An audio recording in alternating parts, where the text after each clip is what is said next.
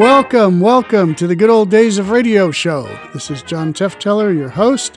It's Tuesday, and Tuesday has pretty much become comedy day. Once in a while we veer off into some kind of drama, but it's pretty much become comedy day. And we have a special guest today with us to do a two-week salute to Bud Abbott and Lou Costello, uh, also known as Abbott and Costello, for those of you who didn't put that together that quickly. Um, we're, we're going to uh, talk about their radio work, talk about, a little bit about their film work, I guess, and also we're going to listen to a program today and a program next week featuring uh, Abbott and Costello, uh, chosen for us by producer Daniel. I have not heard these. I don't know if our guest has heard them, but we'll find out. So that is the program for today. Let me introduce our special guest. He is Mister Nick Santa Maria, and I'm going to do this a little differently than he might think, because I, he sent me a bio listing all his accomplishments, and he left off the one accomplishment that I am most familiar with and enjoyed most of all. And he's smiling. I can see his picture on the phone here. He's wondering, what in the world is he going to say? Okay, well, here's what I'm going to say. Back some time ago, I did not know who Nick Santa Maria was. No clue, no nothing. I live in the past, so I don't I don't really follow modern stuff that much. But my family and I went to Disneyland, as we are wont to do every now and then. And my children at this point were, I would guess, between eight and fourteen years old, somewhere in that range. And we went to uh, a little theater on the uh, California Adventure property, and there was a production of Aladdin going on. Now, I had seen the movie. My kids, of course, had seen the movie multiple times. And we thought, well, let's go see what they do with this as a live action thing on stage. It was something that I think was supposed to run like twenty or thirty or forty minutes, whatever. Anyway, we sat down, and out this performance came, and out came the genie. And I have seen a lot of live performances in my life, but I had never seen anyone who was able to capture that character, who was a cartoon character, done very well by and voiced by Robin Williams, but to bring that character to life on the stage and have the audience in stitches. I was just blown away by this. My wife loved it. My kids loved it. We thought it was the greatest thing we'd ever seen at Disneyland. And guess who that genie was? Mister Debbie Nick. Reynolds. Debbie Reynolds, yeah. Mister Mister Nick Santa Maria, our guest today, the author of Aww. the book, The Annotated Abbott and Costello, which has fast become the definitive book on the team. And it's doing quite well out there, from what I understand, as well it should. Um, Nick has done a Thank whole you. lot of other things, and we can mention those later, but I had to acknowledge his work as the genie, because that was just fantastic. Welcome to the Good Old Days you know, of Radio John, show. John, I loved, I loved that you called it a little theater. It, it held over two thousand people. Okay, I guess I remember that. I don't know. I just know. It had two balconies, all, or three balconies. All I could see was you on stage as the genie, and just marvel at the way you were pulling that off. Anyway, Nick has informed me that he has a little special song that he has composed to get things going here, so I'm going to shut up for a minute and let him sing. I actually wrote this as I was waiting for this to come on, so it's really nothing. Okay, well, whatever. Go ahead. Okay, ready? Yep. Welcome everybody to our little show. You're gonna learn a lot of things and get right in the flow. You'll meet Mister T, the guy who's in the know about old time radio, old time radio, old time radio. We're on the air. Okay, very good. Start out the day with a song. Who said that? J- Jimmy Durante. How are you? How are you? How are you? yeah, oh, I'm yeah, sorry. Yeah. Welcome to the Good Old Days of Radio show, Nick. Um, we are here to salute Abbott and Costello. Um, I have not yet played anything on Abbott and Costello on this podcast, and we've done a couple hundred of them now, I think, um, except for, I think we did the Lux Radio Theater version of Buck Privates, if I'm right. remembering that right. If we didn't, yeah. we'll have to do that, but I think we did that one. That's the only thing we've done. But Abbott and Costello had their own radio show and all that. So I'm going to just be quiet here for a minute and let you tell our listeners um, just a kind of a, for those who don't know anything about Abbott and Costello, what can you say to them? And then kind of we'll drag it into vintage radio as we get to the end. Okay. All right. I'll save the radio thing because that's a whole uh, incremental thing uh, that they went through. So it, it's stages. They were in radio in stages. Abbott and Costello, uh, Bud Abbott and Lou Costello were two Jersey boys. Both of them ended up in burlesque. Uh, and it wasn't like dirty burlesque. They they worked clean. Uh, a manager by the name of Eddie Sherman caught their act, thought they were much better than where they were. And uh, within two years, thanks to Henny Youngman, uh, they were starring on the Kate Smith radio show starting in nineteen thirty-eight. They became nationally famous at that point, uh, only being together two years out of burlesque. It's kind of incredible. So they, uh, they're getting their radio time. By nineteen forty, uh, Fred Allen gives them his summer replacement slot, and that holds a lot of weight.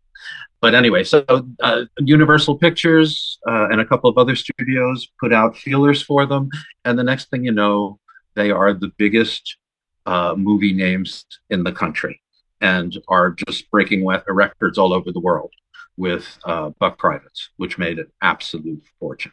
So Abbott and Costello, most people know them from their routine Who's On First, which was voted the greatest uh, American uh, sketch, comedy sketch of all time. I don't blame them.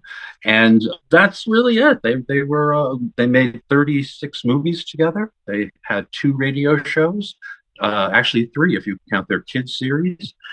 And uh, they were huge stars. And uh, that's really what I can tell you, I guess. Huh? Okay, so leading up to radio, but not quite getting there, I'll just ask you a few questions. What, if you had to recommend one Abbott and Costello film to a young person, and we, believe it or not, have a ton of young people that listen to this podcast, but they don't really, a lot of them don't know anything about it. And so what I try to do on the podcast is I try to attach things in the radio show, if I can, things or voices or actors or actresses or whatever, to something modern day that they can relate to in some way. I can't always do it. Sometimes about as modern day as I can get is the seventies, but at least I'm trying to br- trying to bring it up into some kind of uh, form of reference other than the nineteen thirties and forties. So if you had to recommend one Abbott and Costello film for the per- the person out there who has never, ever seen one, what would it be? I don't, I don't think there's a question. Abbott and Costello Meet Frankenstein. Aha, that's what I thought you were going it's to say. A, oh, please. It's, it's a near-perfect film, for one thing. It's the greatest comedy horror film of all time. And it's just a pleasure from, from the first frame to the very end. It's just a solid pleasure, pleasure. So if you could find, if you can find that, if you can find it, there's like, it's on ninety different Blu-rays because it's in every horror collection, you know, that Universal puts out. So it's in the Dracula collection, it's in the Wolfman collection, it's in the Frankenstein collection, it's in the, uh, uh, uh yeah. And, um, and then they have their own uh, box set of Blu-rays of all their Universal movies. And that's it's included there. And it's also sold as a single Blu-ray. It's a very, very popular seminal film that got a lot of our generation, not only into classic comedy, but into classic horror as well. And I would second that recommendation. If you've never seen an Abbott and Costello film, make it Abbott and Costello Meet Frankenstein. I, I knew you were going to say that, but I had to ask. All right, I'm going to make it. Li- I'm going to make it a little harder. What would be Uh-oh. the second film that you think would be most likely to appeal to a younger audience? I would say Whodunit. Really? Whodunit okay. is. It eliminates the stuff that uh, my friends used to get impatient with when I tried to get them to watch the movies with me when we're, you know, when you're a kid. Uh, they wouldn't sit still for the songs or the love story that went with it. And I couldn't tell them that I love all all, all of it. I love, I just love their movies. I love the music. I love the, the stories. I like, I like everything about them, but uh, not everyone does. So Whodunit really scrapes it down to the bare bone, and it's Bud and Lou at their best, uh, pretty much left to their own devices. And I want to say one more thing about, because this is very important. Uh, they worked differently than most of their contemporaries. They barely read the script. They would come in, they'd ask the director what he wanted, and they would walk onto the set and make it up as they went along. They knew what they had to do. They knew what their, their goal was by the end of the scene. But it's like Curb Your Enthusiasm is shot nowadays. You want to connect it with something modern? Uh, Curb Your Enthusiasm is shot the same way. Uh-huh. You know the beginning and you know the end, but you fill in the middle with, with improvisation. Well, my friend Robert Whitey would be happy to hear you cite his uh, his, his program he works on as that. So, yeah, yes, yeah, very, very good. Okay, we're going to make it even harder. Number three. Oh boy, number three. Okay, I'm trying to think. Uh, the Abbott and Costello Meet Frankenstein, Whodunit. I would go with uh, probably The Time of Their Lives. Oh, interesting. I like that mm-hmm. movie, but it's completely different than their normal their normal things. Um, mm-hmm. They call it the Abbott and Costello movie for people who don't like Abbott and Costello. Okay, I never thought of it that way. I remember as a as a teen, early teen, watching all their films. I saw them actually earlier than that, but Time of Their Lives was one I hadn't seen until I was in my teens. And I remember not really liking it at the time. I remember thinking, eh, it's okay. It's not. It didn't. Mm-hmm. It didn't do it for me like some of the other ones. But looking at it now, I can see the brilliance in it, and I'm ashamed of myself for not liking it as a teen. Don't be so hard on yourself. I feel. I feel like it's. Uh, I wrote in the book that it's not only uh, a great Abbott and Costello movie. Uh, although it's not really an Abbott and Costello movie, They're, they play separate characters in it. But it's a it's a great fantasy movie from the forties, just as just as good as The Bishop's Wife or you know Here Comes Mister Gordon or any of those. Uh, it's that good. Okay, I'm going to throw you for a loop because I'm going to tell you what one I would recommend based on what my kids thought.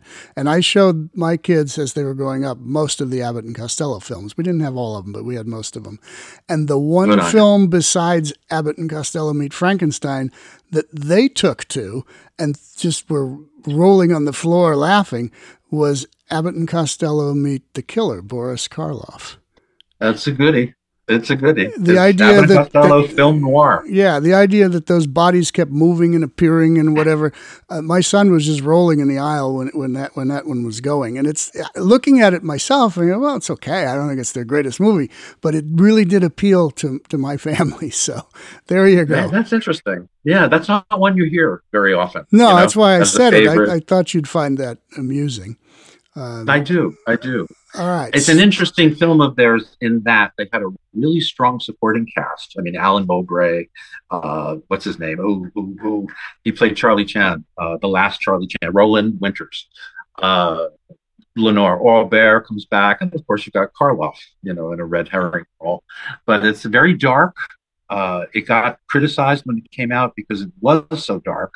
Uh, and in some countries, foreign countries, it was banned outright because of all the dead bodies. They didn't find it funny like my eight-year-old son did, I guess. Okay. Like your sick son. Yeah, he's had an unusual sense of humor and still does.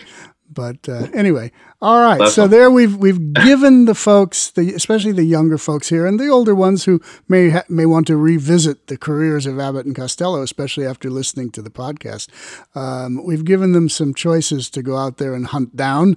Um, they're not hard to find. None of these are hard to find. So um, mm-hmm. let's see. We got Whodunit. We got um, The Time of Their Lives. We got Abbott and Costello Meet the Killer, Boris Karloff, and the all-time perennial favorite, Abbott and Costello Meet Frankenstein. Okay. Unless you are Matthew Conium. Uh-oh. Well, Matthew Conium he isn't here. Like he doesn't like it. He Matthew, doesn't like Abbott and Costello Meet Frankenstein. For those of you who don't know who Matthew Conium is, he's your co-author on the book, The Annotated mm-hmm. Abbott and Costello, and he chose to not be here today, much to my consternation. But hello, Matthew. I'm sure you're going to listen to this at some point. Wish you could have been here, but you had other things to do, so okay. I'll only be slightly insulted, but anyway. Uh, yeah, that sock drawer needed rearranged. Yeah, and and you are correct. I, I do know from your book and from hearing him uh, talk, he is not a fan of Abbott and Costello Meet Frankenstein, and I do not understand that, but there's a couple aspects of Matthew I do not understand, but we're good friends anyway, so it's okay. Anyway. Uh. All right, we've covered the movies. Now let's talk about radio. Um, do okay. you, I, I'll assume you know all this stuff, so I'll just let you go. Uh, when was the first regular Abbott and Costello radio program? When did that begin? I believe that began in nineteen forty-three, uh, where they started for Camel cigarettes. Um, and there were a few changes along the way. This lasted until nineteen forty-seven. Uh, And it might have been forty-two. I can't. I, I can't recall. I'm sorry about that. I don't know as much about okay. the radio as I do movies, but okay. I do. I do know. I could tell you. Uh, so anyway, they they, um, they were on for Camel, and that was live. Uh, and it's funny. I I I, I write in my introduction in the book that uh, I wasn't crazy about their first radio show. I mean, it's fun, and they do a lot of their burlesque sketches and. You know, some of the music is good. Skinny Ennis's band is there, or Freddie Freddie Rich, um, and uh, Connie Haynes as the girl singer, and also the love interest for Lou. She's got this beautiful, sexy Southern accent, and she calls Lou my my fat little sugar man. uh, and uh, she was, and uh, Marilyn Maxwell, otherwise known as Missus Bob Hope, was also uh, a singer on the show and also played, you know, the femme fatale for Lou. Um, but it was loose, and Bud was a really not a very good reader. You know, it's funny. You have to, and I want to ask you about this.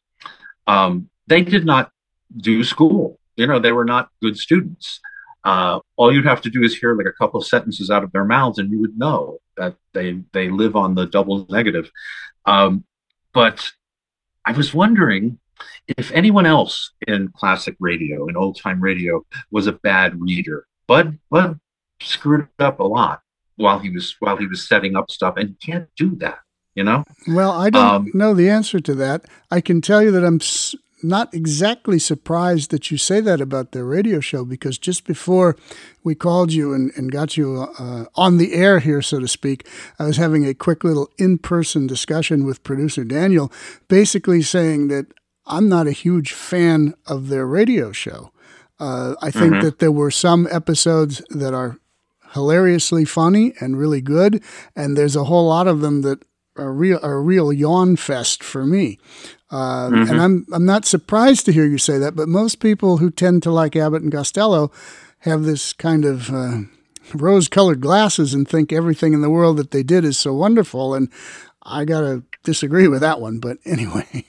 Uh, no, I agree with you. I agree with you about the radio show. I think that, number one, they changed Lou's character uh, drastically.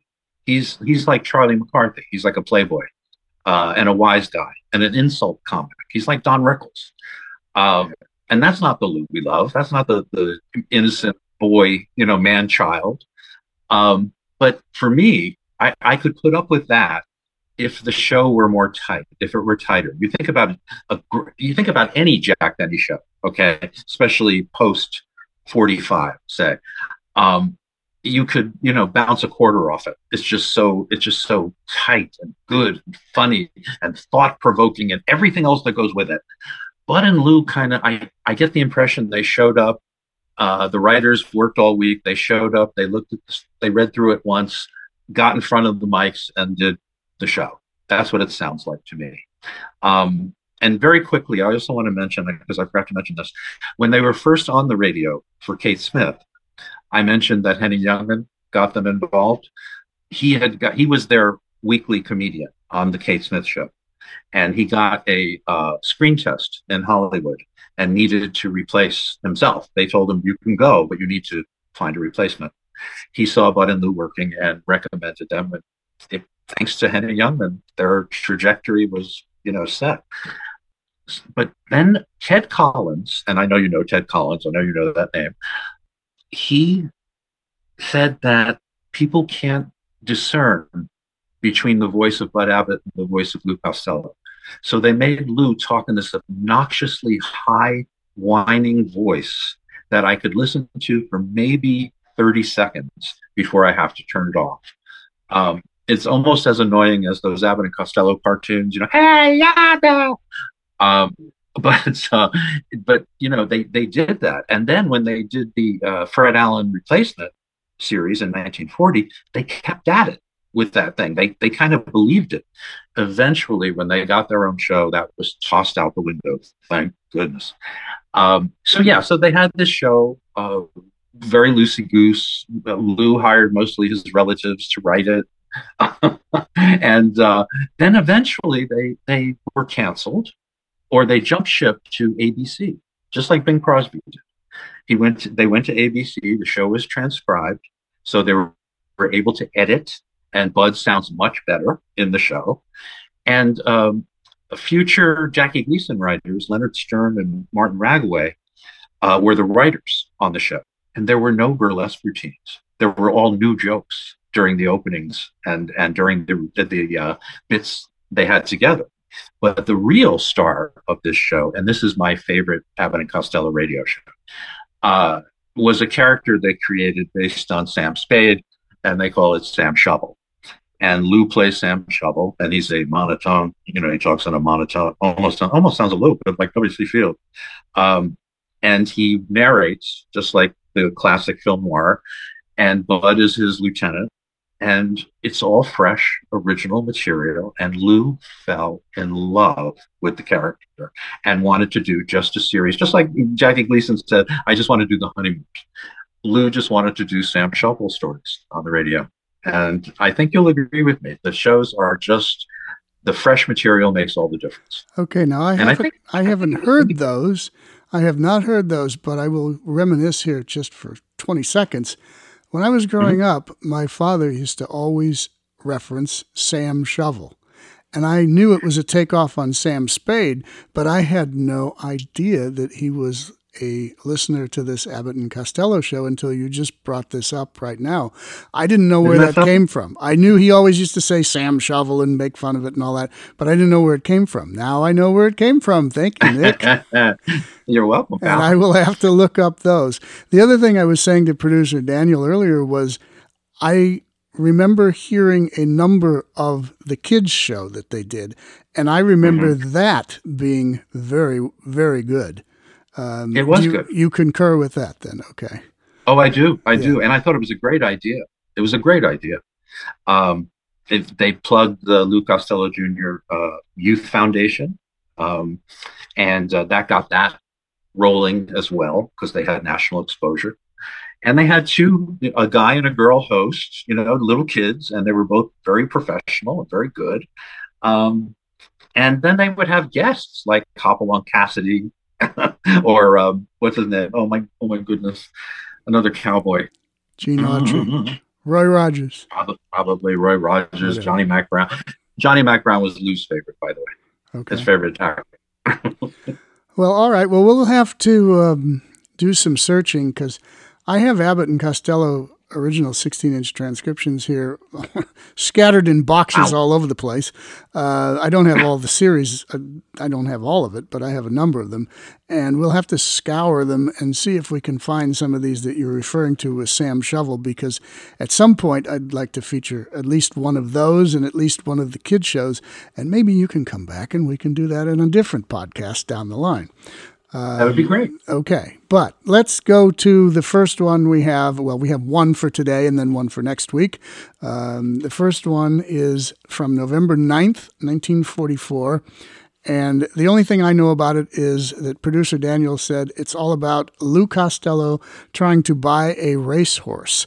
Are you familiar with this one? I've heard this one, yeah. Okay, well, you're going to hear it again. Um, he chose um, shows that he felt were very heavy in wordplay, Um, and he said that this is one that, that he thinks that a modern audience will approve of. So uh, we're going to listen to this together. And when the show is over, we'll have some more commentary. And that'll be it for this one. And then we'll be back next week with another one. So hang in there, Nick, um, author Let's of go. The Annotated Abbott and Costello, the definitive book on the film careers of Bud and Lou. And he's holding it up for me to see it. But unfortunately, the rest of you can't see it. But you can certainly go buy it. Uh, it's published by whom? McFarlane Press. McFarlane Press. And I'm sure you can find it on Amazon, eBay, God knows where, everywhere out there. On your micro, on your microwave. Everywhere. On your microwave. Okay. Well, I hope they find they find it on their bookshelf eventually. So here's Costello. That makes it a cookbook, I guess. Yeah.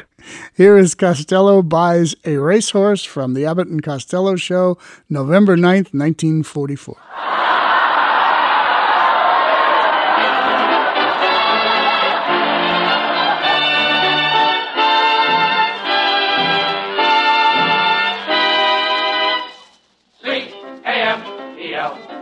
The Abbott and Costello program, brought to you by Camel, the cigarette that's first in the service according to actual sales records. See if your throat and your taste don't make Camel a first with you, too. Find out for yourself. Listen to the rhythms of Freddie Rich and his orchestra, the swingy singing of Connie Haynes, and that brave youth who bore through snow and ice a banner with this strange device. Hey!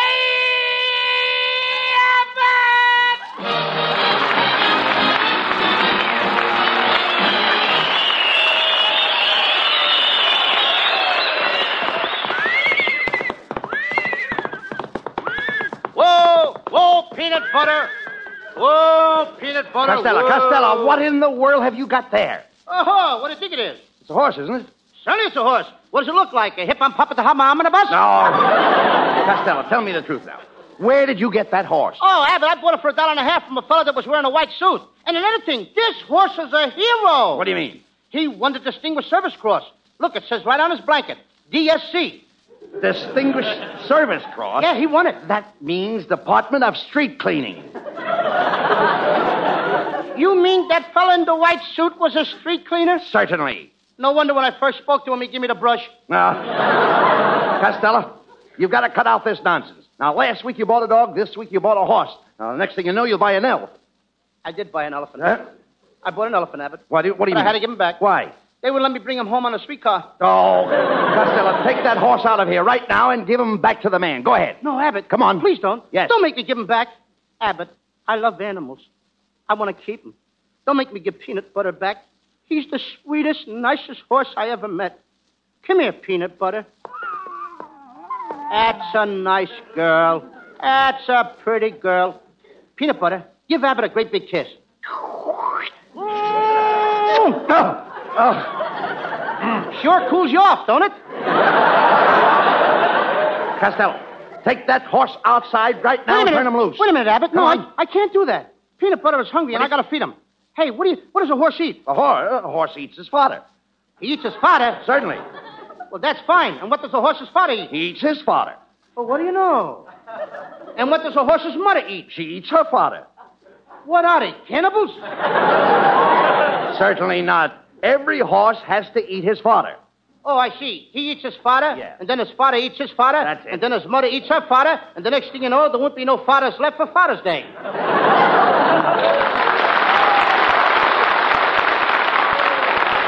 No, no, no, no. You dummy, to feed a horse, you take a bag and put his fodder in it. Does he stand for it? Certainly. You mean you put his fodder in a bag? That's right. And you hang his fodder on his nose. Now, ain't that a pretty picture? A horse walking around with a spotter hanging on his nose. Oh, will you talk sense, Costello? Now, if you intend to keep that horse around here, you'll have to take care of him yourself. You're going to be the horse's groom. I'm going to be the horse's what? His groom. You said you loved the horse, didn't you? Yeah, but I don't have to marry him. Look, Costello, when I say groom, I mean you have to curry the horse. I have to what? Curry, curry. Curry the horse? That's right. He's big enough to walk himself. Now, look, Abbott, I'm going to take Peanut Butter out to Hollywood Park, and I'm going to enter him in the races. Uh, the track is pretty muddy. Do you think he'll be able to race? What is he, a mutter? A what? I said, is he a mutter? How can he be a mutter? Ain't a she always a mutter? Well, certainly not. Sometimes a he makes a better mutter than a she. What do you know? Look, Abbott, suppose a mama horse has little horses. Don't that make her a mutter? Well, that depends on her feet. You learn something new every day, don't you? No, Costello, a mutter is a horse that likes to run in mud on account of having sore feet. Well, in that case, I guess Peanut Butter is a mutter because I saw him limping on his two front feet. Oh, I see. He's having trouble with his forelegs. Why, certainly, because when... What'd you say? I said he's having trouble with his forelegs.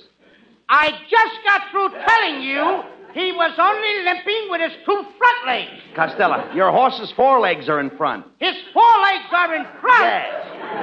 What are those things in the back? What do... Look, you don't understand. Your horse has forelegs in front and hind legs in back. Forelegs in the front and hind legs in back? That's right. What, I got a centipede? Look, Costello, your horse only has four legs. I know, I know, well, but he only races on three of them. What does he do with the other leg? He trips the other horses. Costello. He, he's a dirty horse. I can imagine that. He, he, he cheats. Yes, I can see that. But look, Costello, that broken down horse doesn't belong on a racetrack. Who'd ever bet on a nag like that? Look at him. I would. You would. I'm going to take all my money out to the, out of my piggy bank. I'm even going to sell my erector set and my ping-pong paddles. You're going to sell all that for what? And my miggles and marbles, and I'm going to bet every cent of my money on my horse. No, that's ridiculous, Costello. Putting all your money on a horse. Big gamblers don't do that. Oh, no? Well, no. The biggest gambler that ever lived did it. And just who was the biggest gambler that ever lived? Lady Godiva. Lady Godiva was a... Lady Godiva. Lady Godiva was a gambler? Yep. She put everything she had on a horse. I... Oh...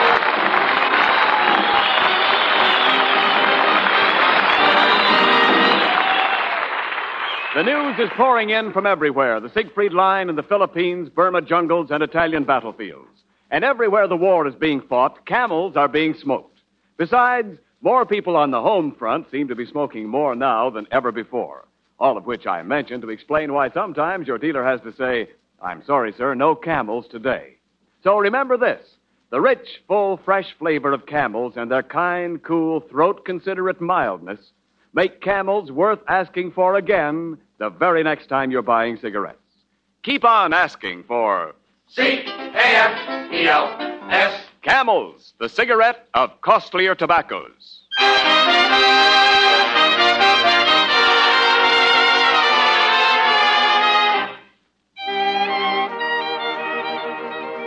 Freddie Rich now in a special treatment of a swell samba hit from Latin America, Tico Tico.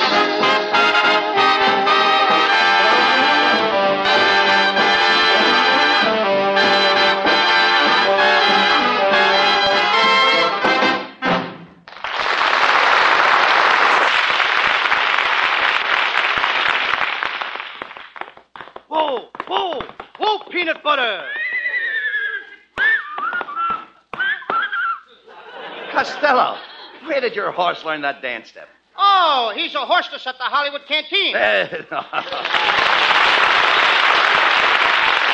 Look, Lou, not horses. You mean hostess. Look, oh, all right, Costello, come on. Here we are at the Hollywood racetrack. Now, we've got to see one of the officials and register your horse. Why register him now? The election's over. No, no. he, he didn't want to vote anyway. Ah, you dummy. In order to enter your horse in the race, you've got to show his pedigree. For instance, who was your horse foaled by? I beg your pardon? Who was your horse foaled by? He wasn't fooled by anybody. He's a very smart horse, Abbott. No, no, no, Costello. My horse says no, dummy. No, no, no, no, you don't understand. You've got to tell them all about your horse, his age, his weight, and your horse's height. Do you know Do you know your horse's height? Oh, sure, I know him very good. He's a very good friend of mine. Who's a friend of yours? Horse's height, the band leader. Oh. I know him very good because I run around with his brother, Gesundheit. Nah. Well, cut, cut out the nonsense. Come on, let's see if we can find a jockey to ride your horse. As a jockey, I'm a dandy. Well, it's our old friend, Kitzel. Kitzel. Oh, my, hello, Mister Abbott, and you too, Mister Cosmello. Ho, ho. My goodness, I haven't seen you in a long distance. I understand, I understand that you're looking for a jockey. Uh, now, just a minute, Kitzel. Yeah. Are you trying to tell us that you know how to ride a horse? Do I know how to ride a horse? I'm laughing. I see that. Why, for your information, I just got finished riding a horse across the whole country, from New York to Hollywood. Hoo-hoo, I rode for days and days until the seat of my trousers were worn thin, and here I am. You finally came through. I finally came through. Could be. Uh, listen, oh, listen, Kitzel. Kitzel. Just Costello. A minute, that's me. That's, oh, that's my me. line. That's yes. you. Yeah, Excuse please, me. just you. a minute. Uh, Costello... uh, Kitzel, Costello has just bought a horse, and he's looking for a good jockey. Well, well, look no further, because I'm just the man you're looking at. You know I lost only one race this year, and, and, and that was because my horse was scratched in the handicap. Well, that's a very tender spot. Oh, yeah. Anybody that gets scratched no, no, in a handicap... No, no, no, no, no, Costello. The handicap is like a derby. Kitzel, did you ever ride in a derby? No, I always wear a stocking cap. Look, Kitzel, you ain't going to ride my peanut butter. What? I'm going to get my kid brother Sebastian to ride him. Well, you're making a big mistake, because I'll have you to know I won the Dixie handicap riding on that famous horse, Ocean Cracker. Ocean Cracker? Yes. I never heard of him. He's the father of Seabiscuit. Oh, my goodness, I can see that you know very little about horses. Oh, yeah? Well, let me tell you something, Kitzel. I hang out with all the famous cowboys. Last night I shot craps with Pink Rider. Pink Rider? Pink Rider. Costello, I thought it was Red Rider. It was, but I faded him.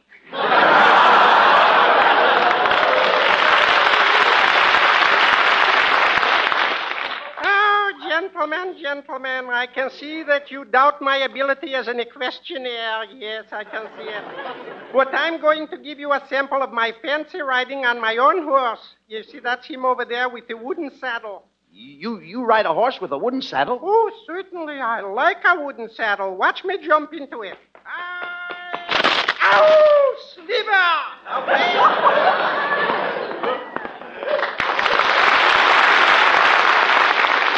Okay. Hey, hey, Costello, look. Here comes your little brother, Sebastian. Ah! Hello. Well, I'm all ready to ride peanut butter in the big race. I brought along a special saddle. Uh, do you call that a saddle? Yeah. That looks like one of your mother's old girdles. It is.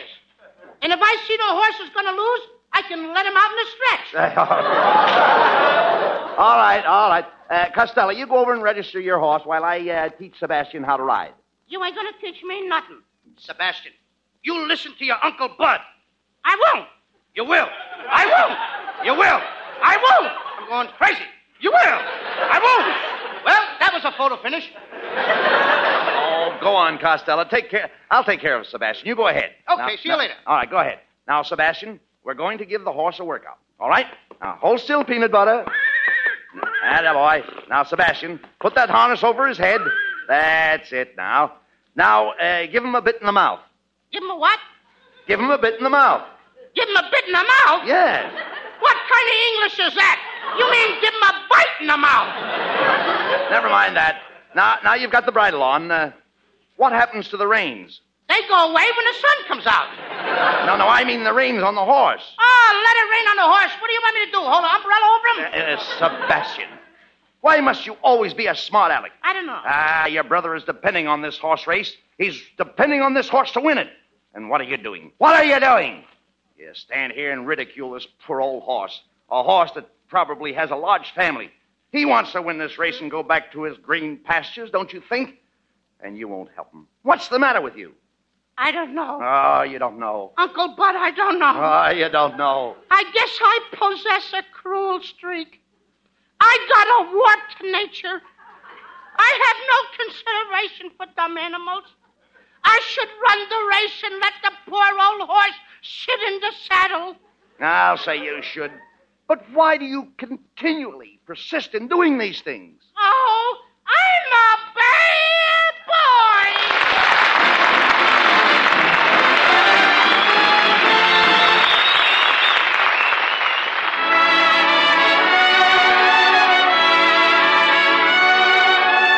Abbott and Costello are riding their horse out to the Hollywood Park. Let's all take a ride with Connie Haynes on a trolley car. With my high starch collar and my high top shoes and my hair piled high upon my head, I went to lose a jolly hour upon the trolley and lost my heart instead. With his light brown derby and his bright green tie, he was quite the handsomest of men. I started to yen, so I counted to ten, then I counted to ten again.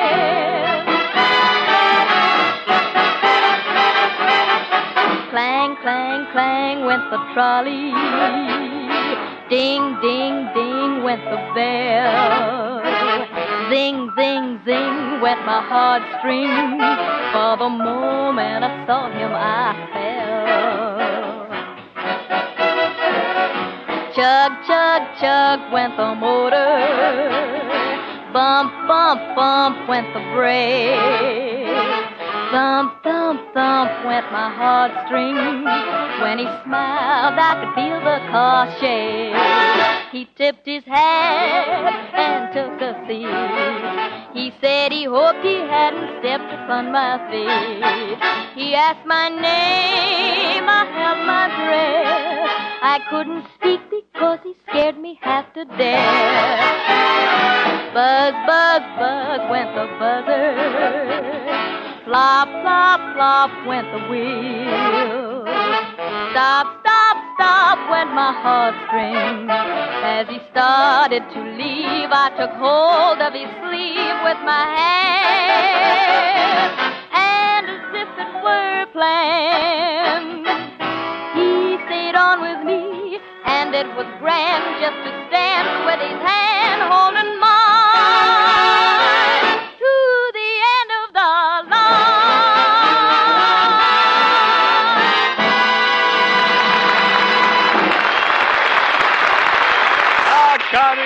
That was swell. A delightful demonstration of the loveliness that can come out of the human throat.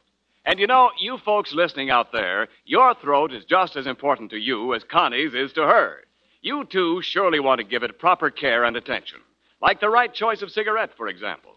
Now, undoubtedly, you've often asked yourself which cigarette is best for you. Well, the answer is in your T-zone. That's T for taste and T for throat.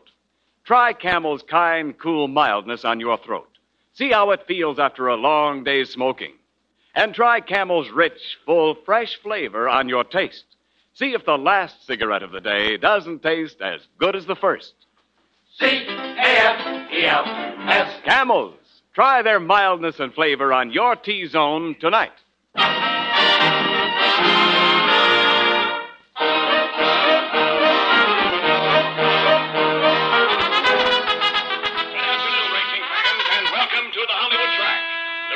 Start in fifteen minutes, and we hope you'll have a wonderful day here at the cleaners.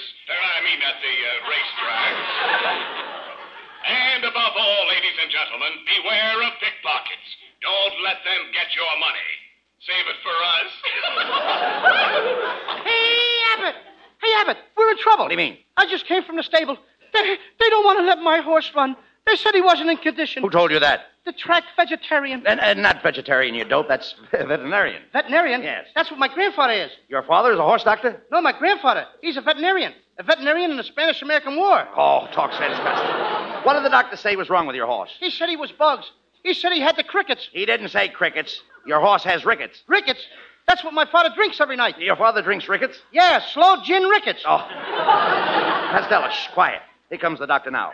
Good afternoon, gentlemen. I am Doctor Nazarro, the racetrack veterinarian. Well, I'm glad to meet you, Doctor. Is it true that Costello's horse can't run this afternoon? Well, I suppose he could run if he had the proper medical treatment.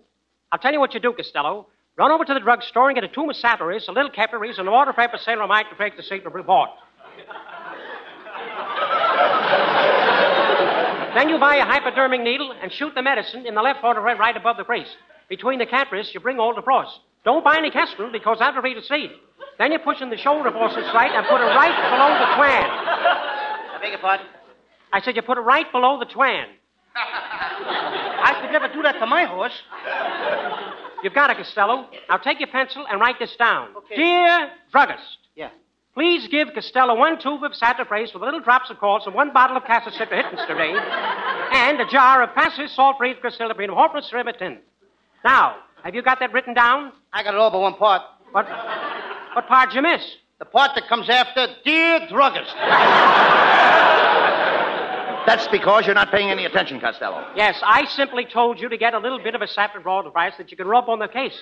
I could tell you to get some hyperface with the hidden secrets, but why should I feel all remain? Doing me this unmounted. And I know what I'm talking about. You and nobody else! Costello, how dare you insult the doctor? I can't understand you. You can't understand me! Listen to him! This is the most outrageous thing I've heard in all my life. I'm a graduate of the Veterinarian College at Francis Straw.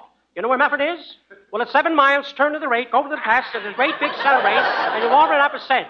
I took medicine for eight years. Yeah, but you forgot to take the spoon out of your mouth. Costello, please. Don't give me any of that. Now, cut that out or the doctor won't treat your horse. That's right, young man. Do you realize that your horse is suffering from a very severe case of twiddle sop and twiddle? Well, that... It, It could be worse. You might have Savaries and the Morphotrins and doubt reporter with the hypnospit. You know that that, that in, in, when he's in that condition, why, he's liable to walk out the track and forward steering. He wouldn't dare. Anything but fill up on turn of hair. All right, never, look, never mind, horse. Costello, doctor. Go ahead and get the horse ready for the race, please. Very well. Where shall I send the bill? Now it's my turn. Bring your bill to room five oh nine at Baldifang, Dubitor four building at the corner of Big and Show. It's right near Circus Big Shakespeare Street. Okay, I'll be there. Where? You said it. What did I say? I mean, hey, Abbott, was that guy real or am I dreaming? I mean, I know it seems silly, but I'm pinching myself. Young man, you're pinching me. I'm not so silly after all. Attention, everybody. The horses are at the post for the first race. Come on, Costello. Your horse doesn't run till the last race. Let, let's make a few bets on the other race races. Racing forms. Get your racing forms. How about a racing form, young man? A what? I have the racing form. Well, keep your coat buttoned and nobody will notice it. Costello, this woman is a bookie. She's a bookie? Yes. Who? Abbott. What? Let's get out of here before her husband comes. I'm afraid of him. You're afraid of her husband? Yeah, everybody's afraid of the bookie man. Oh, quiet. Quiet, Costello. Let's, let's make a bet. Yes, how about placing a bet with me? What race are you running in? I'd have won the last race of my... Oh, what do you mean? Uh, young man, would you like to buy one of my special dope sheets? Now, in this dope sheet, there's one horse that pays two hundred to one. Yeah. There's another horse that pays five hundred to one. Yeah, yeah. And my big dope sheet vessel yeah. pays one thousand to one. Yeah. And do you know what I think? I think you better quit, eat, quit eating the dope off those sheets. All right, look, come here. Costello. Look, never mind, Hire. The first race is about to start. I'll take your bet, Lou. You're going to take my bet? I'll take your bet. Okay, Abbott, I'll bet two dollars. Here's oh. the money. They're off. The race is over. You lose. Wait a minute! Wait a minute! What kind of a bet was that? They're off. The race is over. You lose. What kind of a bet? race was what, that? What's wrong? A one-step? Come on, run that race over again. I want to see it. Pipe down, pipe down. Now, now in the next race, I, I want you to double up. Double up? Yeah. I ain't even straightened up from the last one. I mean, I want you to bet four dollars. You want me to bet four dollars? Yeah. four dollars my eye. My eye. That's a good horse. It's a bet. They're off. The race is over. You lose. Will you wait a minute? Stop squawking. Accidents will happen. Maybe the horse got dust in his eye. You don't know. You know what dust is. Yeah, dust is mud with the juice squeezed out. Yeah, well, now in the next race... There ain't going to be no next race. But listen, there's only two horses in the next race. Jelly Bean and Lollipop. You bet on each horse and you can't lose. Well, maybe that's right. Certainly it's right. Jelly Bean and Lollipop. Two horses. I'm a sucker anyway. Yeah. Two horses. Yeah. I bet on each horse. That's right. I can't lose. How can you lose? Okay, here's twenty dollars on Jelly Bean, yeah. and here's twenty dollars on Lollipop. Good. Good. The horses are at the post. Right. They're off. Look, Lollipop first, Jelly Bean second. Come on, Jelly Pop. You, no, you, you mean Lollipop. I mean Jelly Pop. I'm betting on a torta. Uh, wait a minute. They're rounding the turn. Lollipop first, Jelly Bean second. Come on, somebody. They're in the stretch. Lollipop first, Jelly Bean second. They're under the wire. And the winner, Hershey Bar. Hershey Bar. Now, ain't that the nuts? Now, just a minute. In the last race... That was my last race. But wait a minute, Costello. There's only one horse in this last race. Oh, one horse in the race. Certainly. Yeah. You uh, sound like one of them racetrack trouts. No, no, no. Trout, trout. All yes. right. But I wouldn't make another bet if there was no horses in the race. But, Costello, it's your own horse, Peanut Butter. Peanut Butter? Yeah, one horse. Hey, Abbott, you mean my own little yeah. horse, Peanut yes, Butter? Yes, yes, yes. That's different. Come on. I'm going to bet everything I got Not on Peanut talking. Butter. Here, Rabbit. What? Put ten dollars on the nose. ten dollars on the nose. ten dollars on the tail. ten dollars on the tail. Here's another ten dollars. Put it under the saddle. What for? In case he comes in sideways. Look, you can't lose. It's a one-horse race. One-horse race. Look, they're off in a bunch. Wait a minute! How can one horse be off in a bunch? Hey, wait a minute. At the half, it's Peanut Butter. Come on, Peanut Butter! At the three-quarters, Peanut Butter. Come on, Peanut Butter! Spread, Peanut Butter, spread! Spread out, Peanut Butter! In the stretch, and the winner... Peanut Butter. Oh, hooray! I win! My little Peanut Butter win! Give me my money. Just a minute, folks. It's a photo finish. Photo finish? One horse in a race. How can it be a photo finish? Lollipop just came in from the last race. He must be one of Bing Crosby's horses. Look, Abbott. Look over there. What? No wonder I lost. What's the matter? Here comes my little brother Sebastian riding on Peanut Butter. What's the matter with that kid? Look at the way he's riding. He's riding underneath the horse. Sebastian, you should have won that race. What was the idea of riding underneath the horse instead of on top of him? Well, it was Doctor Nazarro's order. Doctor Nazarro told you to ride under the horse? Yeah. He said the horse was sick, and he told me to watch his stomach. Oh, please. Abbott and Costello will be back in a moment. Thanks to the Yanks of the Week. Tonight we salute Marine Corporal George Wise Mazarakis of Chicago, Illinois, a tank gunner for his valiant service in the conquest of Saipan. In your honor, Corporal Mazarakis, the makers of camels are sending to our fighters overseas four hundred thousand camel cigarettes. Each of the three Camel radio shows honors a Yank of the Week by sending free four hundred thousand camel cigarettes overseas. A total of more than a million camels set free each week. In this country, the camel caravans traveling from camp to camp have thanked audiences of more than four million Yanks with free shows and free camels. Camel broadcasts go out to the United States three times a week, a shortwave to our men overseas and to South America. Listen tomorrow to Jimmy Durante and Gary Moore, Monday to Bob Hawke in Thanks to the Yanks, and next Thursday to Abbott and Costello. And now, here's Bud and Lou back with the final word. Well, Ken, we've just got time to say... good night, folks. Good night, and buy bonds, everybody. Buy bonds. Plenty of them. Plenty of bonds. Good night to everybody in Patterson.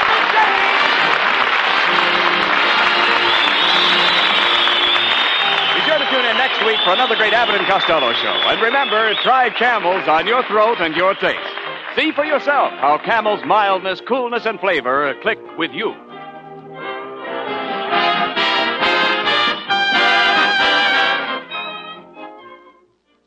Pipe smokers, pack your pipe with Prince Albert. That swell aged in the wood aroma clicks with folks around you as well as with yourself. You'll like Prince Albert's flavor, too. Rich, full-bodied, yet wonderfully mild. You'll like the crimp cut that makes Prince Albert pack firmly, draw smoothly, and burn evenly right down to the bottom of the bowl. Your pocketbook will like the economy of smoking Prince Albert. Just about fifty pipefuls in that regular two-ounce package. More pipes smoke Prince Albert than any other tobacco in the world. The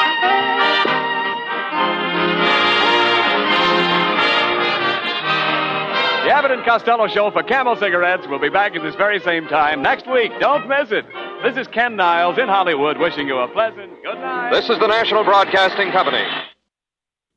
Uh, I'm waiting for the chimes, and there's no chimes. Nick, are you back? Boom, boom, boom. Well, somebody had to do it. All right. Uh, well, I th- thought I'd chime in. Thanks to producer Daniel for selecting that one. That, I thought, was incredible. That was good from that, start that to finish. A, that, that was a top notch. That was top-notch Abbott and Costello. I actually have a mm. whole lot of things to say about that one, and I'm sure you might as well, or at least play off of what I'm saying.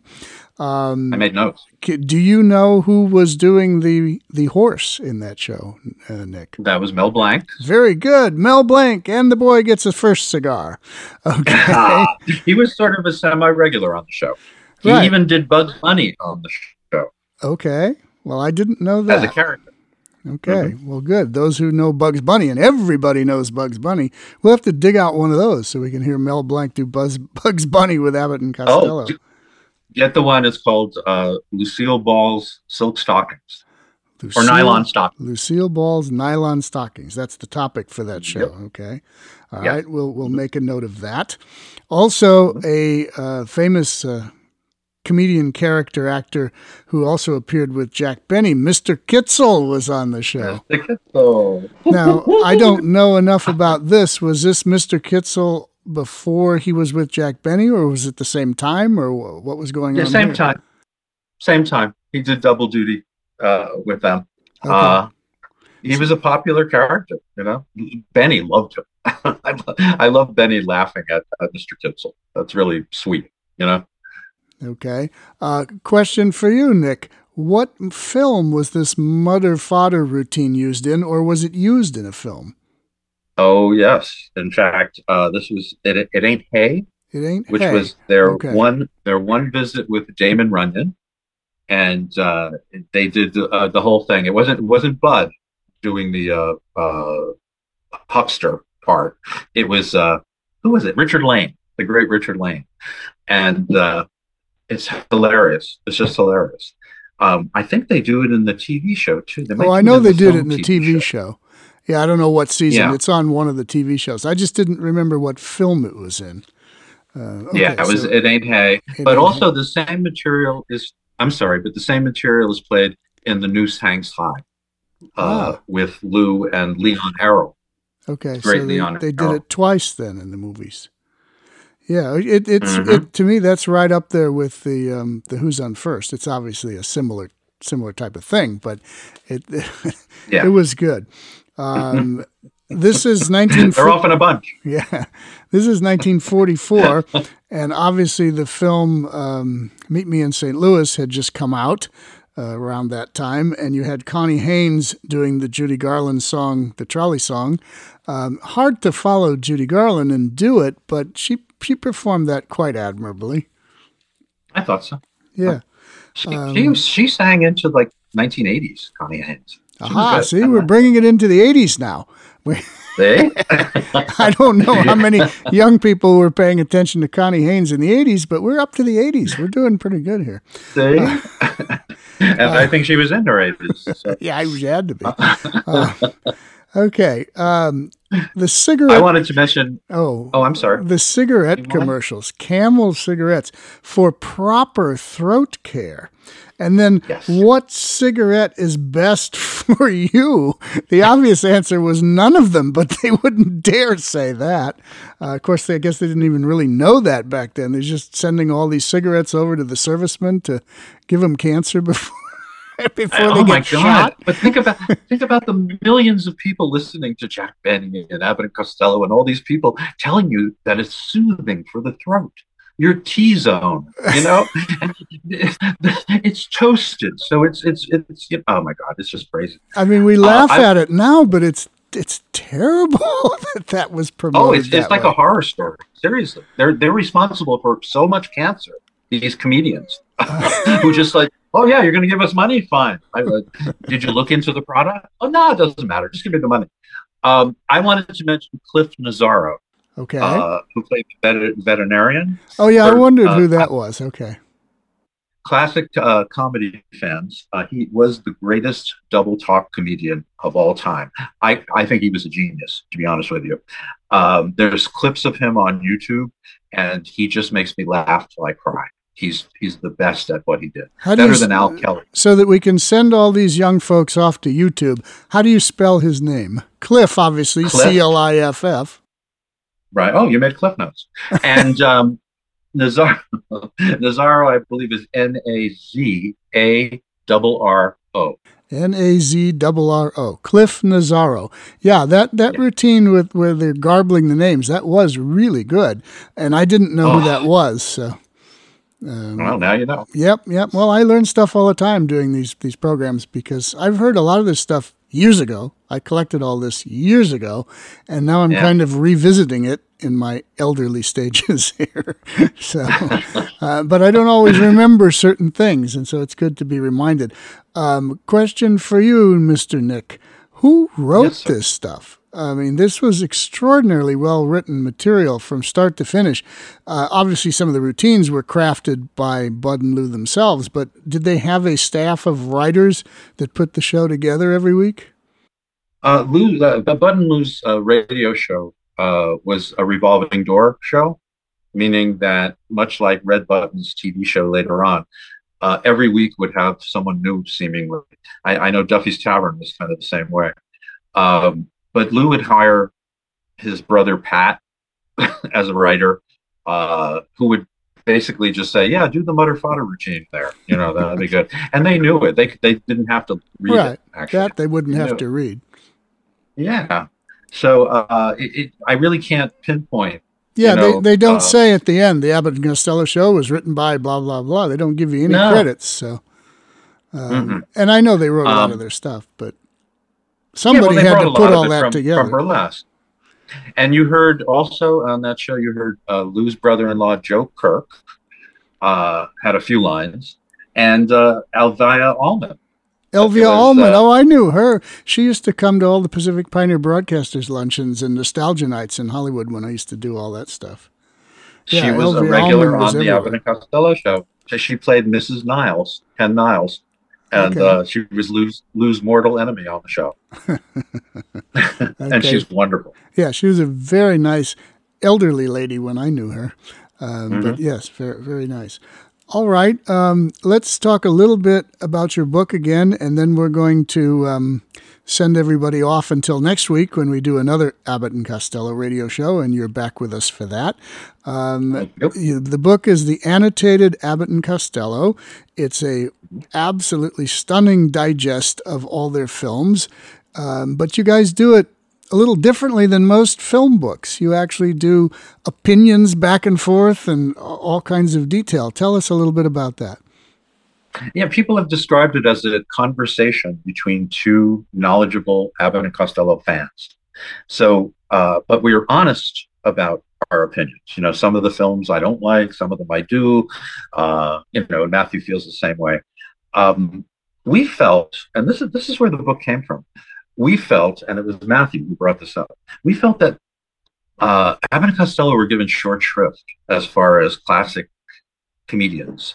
You know, the, the fact that the Three Stooges nowadays are really the only recognizable golden age comedy team, or let, I'll go back, comedians in general, uh, tells me that, you know, we're in deep trouble. uh, yeah. I, I kind of, I love the Stooges, but yeah. I kind of like I kind of liken their energy to, like, you know, pro wrestling and, and that kind of vibe, which is not a bad thing for people. That's wonderful.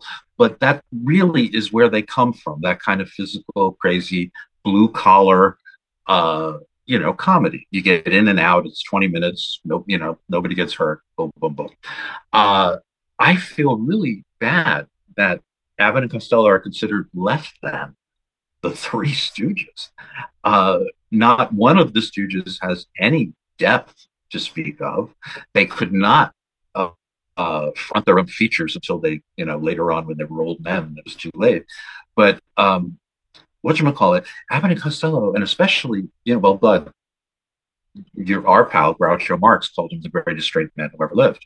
And who are we to argue with, with Groucho? Chaplin called Lou uh, the greatest comedian working uh, in film.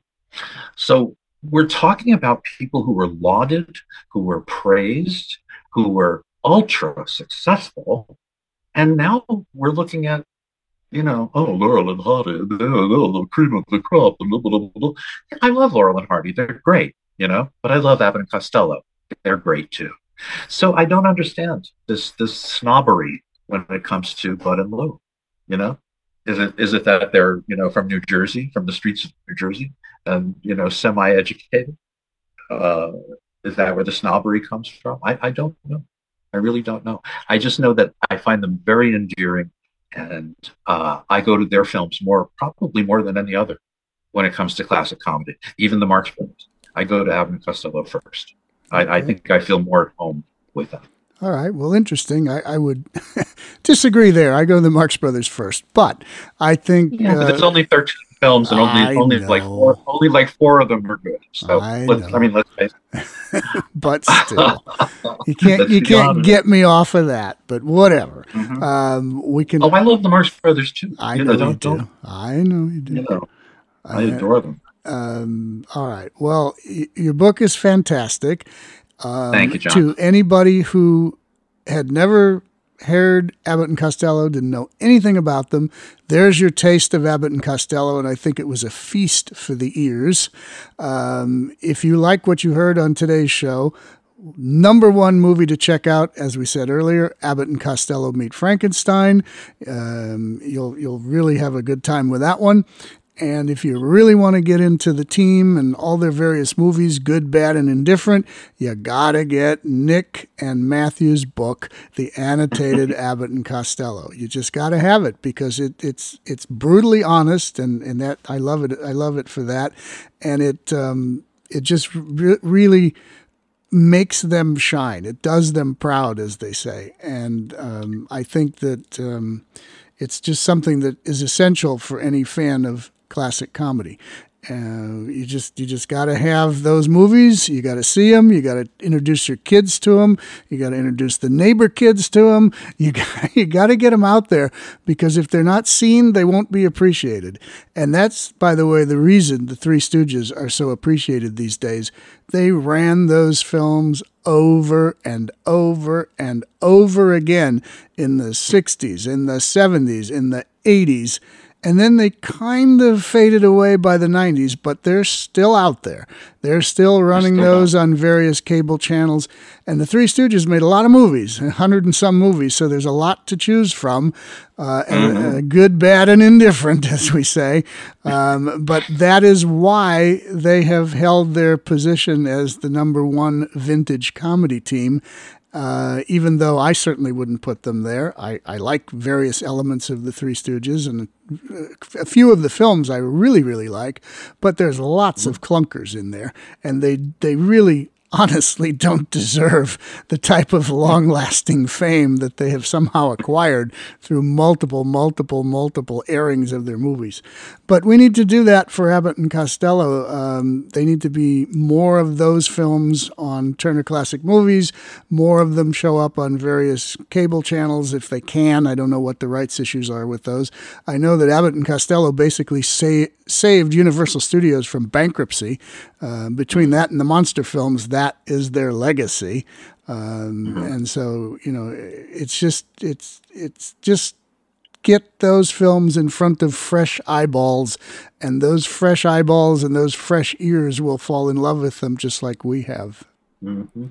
Yep. So thank you, Mister Nick Santa Maria, for appearing on the Good Old Days of Radio show today. You will be back with us for another episode of Abbott and Costello next week, so you're not going away forever, and I'm sure you'll be back again in the future. Um, I'm going away forever. Oh, no. Thank you, John. And I want to say thank you, Producer Jan, uh, Dan. I want to thank you. That Good. was a great choice. Good. Yeah. No, it was. That was. I was really impressed with that. That was probably the most impressive Abbott and Costello radio show I'd ever heard. So we'll see how next week's is, but I, I trust his judgment. It's going to be good. All right. Nick Santa Maria, our guest. This is the Good Old Days of Radio show. John Tefteller, your host. Uh, back on Thursday with uh, some sort of film noir type radio noir stuff, and then back next Tuesday with Nick Santa Maria again and another great episode of the Abbott and Costello radio show. So tell all your friends and keep the word spreading about this. We need as many young people listening to this podcast as possible, and we need as young as many young people as we can talking about all these great old uh, comedians and great old shows. That's what it'll take to keep them alive and keep them going into future generations. So thanks to everybody for that, and we'll see you next week.